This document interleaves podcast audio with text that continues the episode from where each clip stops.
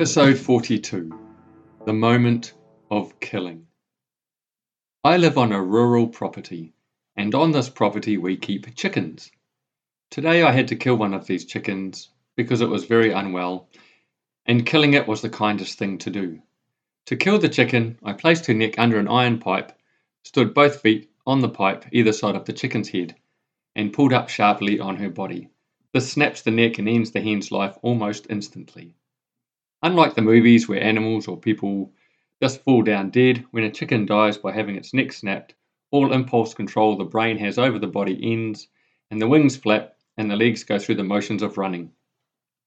It's all reflexes, but to the uninitiated, it can be unnerving. My youngest daughter loves our animals. She tends to our guinea pigs, our rabbit, walks our dog, and feeds the chickens. This was our third chicken in three days that had died.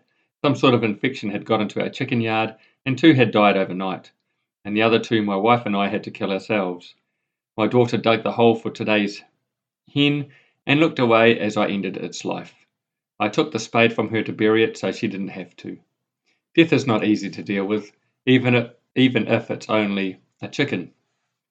But those of you who live in a rural lifestyle understand the necessity. Animals are born, they live, and they die. Sometimes we have to decide when they die. There is a moment when you have in front of you a living, moving, feeling animal, and then you don't. That moment when you have to decide to take the action that will end the animal's life is always hard. I have to steel myself. In fact, my wife killed the last hen and asked if I could do it today, as she was feeling bad about it. Seeing a dead animal that was killed by disease or by accident is different to seeing one killed by your own hand. You know it was because of direct action that you took that the animal in front of you is dead. It was intentional. When I was growing up, my father was a keen hunter. He shot mostly wild possums, goats, or rabbits. When I was in my late teens or early 20s, I can't remember which, I went goat hunting with him. We stalked a goat and Dad shot it. The goat ran off and we had to track it. Dad's bullet had skimmed the underside of the goat's stomach, and when we found it, its gut was hanging out and the animal had been dragging it through the bush. It was a horrible situation because the animal would have been in a lot of pain. Of course, Dad killed it to put it out of its misery, but that day haunted him. It rattled him and he lost his will to kill for a while. Nowadays, if he goes out, it's just to shoot at rabbits where the chances of a slow death are very low. Why am I talking about killing animals? Well, if any of you listening have had to kill something, either by shooting it or using a crude tool such as an iron pipe, then you know about the moment of killing, that instant where the animal passes from being alive to dead. You see it in the eyes mostly, life goes out of them. Even the chicken, which from a distance might seem to be fighting for life by flapping its wings and pumping its legs, has the vacant eyes of the deceased.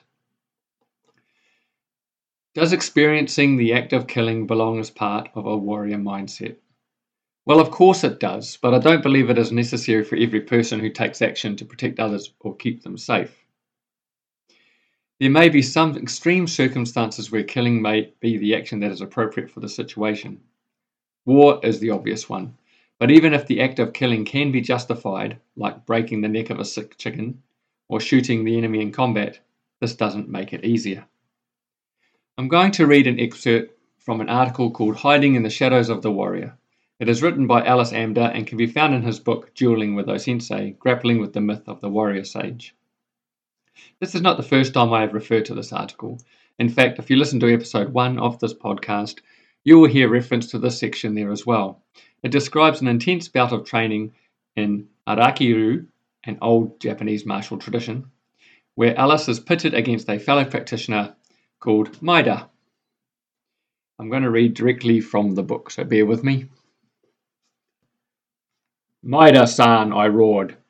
Onegaishimasu, if you please. And at that second I came at him, slashing at his head. He blocked my weapon with his, but being much larger, I twisted and smashed him with my shoulder, sending him falling to the mat. He didn't get up and said something about wanting to stop. Furious, I began to hit him in the body with my weapon, full force, again and again. I could hear the blows thud, then crack, depending on whether I struck bone or muscle. He somehow rolled and came to his feet, but I continued to rain crushing blows upon him so powerfully that they smashed his own weapon into his face protected by the kendo mask. Once again he blocked me, and I knocked him over. He rolled uncontrollably for a moment and ended up crouched on one knee about ten feet away, curled protectively around himself. I sprung forward to slash him from overhead with all my might. Like a cornered rat, he suddenly leapt upwards, teeth bared, screaming, and swung his shinai up from the ground, whistling through the air. The very end of it hit the very tip of my penis.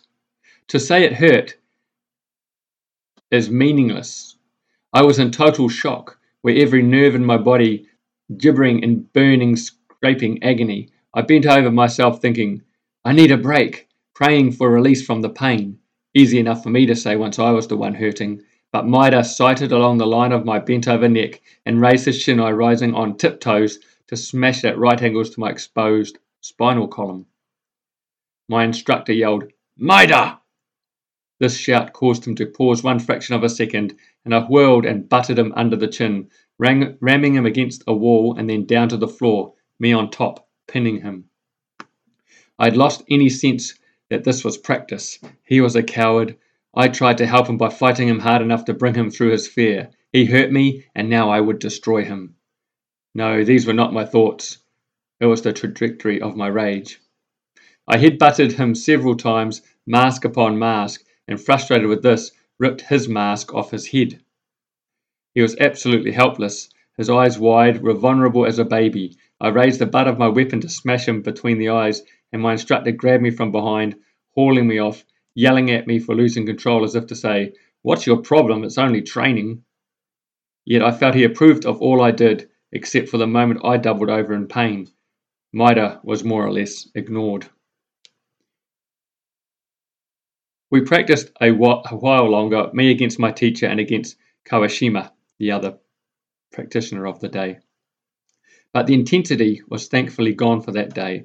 I recall changing clothes after this training, Maeda, Kawashima, and I, all of us covered in welts, one part of me still singing a melody of pain I had never imagined experiencing. My instructor and Kawashima had that hearty, somewhat stupid satisfaction that perhaps only men know the afterglow of smashing each other around with no malice at all, a hug with impact, as it were. Maeda and I both imitated this joviality, but we could not meet each other's eyes. We were best friends and we tried to kill each other. But we were not equal in this. Maeda had been in a killing rage, but it was in righteous self defense, where I had listened to him plead, heard him say he couldn't take any more, and I hated him for his weakness. Wait a minute, the tougher among you might say. This was that spiritual forging you wrote about in previous chapters. You were striving to burn out the flaws from your character, the defects that kept you from exerting your will with integrity and bravery. How is this story so different from older stories we've all read of rugged training where an individual might face 100 opponents a day for three days? Some of you may recall incidents in your own training, equally harsh, but carried out to a positive end. Still, at the end of this day, such a philosophical stance was meaningless. I was no longer training in those minutes. At the moment I ripped his mask off, I would have driven the butt of my weapon into his brain, smashed him in the eyes with my forehead. I would have bit his face off. End quote. There was a moment in that exchange between Ellis and Maeda that both men knew one was about to try and kill the other. Not just play at it, as we often do in the martial arts, but actually try to seriously harm or kill the other. Maeda would have known it, Ellis knew it, and Ellis's instructor knew it because he intervened to stop the bout. Ellis writes this article so that we do not glorify the word warrior. Some of you may know the books by Dan Millman, where he redefines the warrior as someone who balances the spiritual with the mundane. However, as Ellis writes, a warrior is instead a flawed and guilty human being like you or I Warriors risk death and deal death. End quote. An article on the Psychology Today website talks about the psychological repercussions of killing. This article, titled Death Becomes Us The Psychological Trauma of Killing, explains that, and I quote, apart from about 2% of individuals classified as psychopaths who, because of deeply rooted personality flaws, are unfazed by the act of killing, Most soldiers are unprepared for the task of ending the life of another human being. Many veterans report that ending even one life is enough to haunt them with painful memories and sometimes flashbacks. Soldiers who have engaged in close combat are left with a much higher likelihood of developing post traumatic stress disorder than their counterparts who did not. All this theory has its place, but let's hear from those who have killed others for a job military combat veterans. I asked for the opinion of two combat veterans I know. This is what they said about the moment of killing. The first veteran has worked in Special Forces operations and been deployed overseas. This is what he says I dropped bombs on people and also shot people. I'm happy to speak about it. Shooting someone stuck with me. I mean, they all did. I had no problems doing it. I did what I had to do within our legal requirements of the government. I was the hunted, and I turned it around. I have a scar on my forehead thanks to this drug lord Taliban shithead. We took machine gun fire from this compound. To reach the point of entry, we needed to run about 85 to 100 metres over open terrain. It was done in a typical military style. I was in the assault by fire team, and we had a support by fire team suppressing the target. Of course, over the closing distance, we took rounds. I had ricochet hit me above the glasses. We made entry to the compound. Multiple engagements happened. I went into a room first and engaged an Afghan male. Emotions zero. At the time, I was elated. I took a piece of shit off the battlefield. Might sound crazy, but there is a warrior spirit. The samurai believed it, and so do I. End quote. Here's another quote from a veteran who was in the infantry, deployed to both Afghanistan and Iraq. I've never been in a situation where I was almost within arm's reach distance and saw the enemy fall. Our engagement with the enemy was from a distance. When we returned fire and had the contacts in Afghan, it was much different than Iraq. We all had the opportunity to fire our weapon systems, unlike in Iraq. For me, when I returned fire, it was almost automatic. Training took over and it was effortless. Not much thought went into an action that was instilled into us many times during training.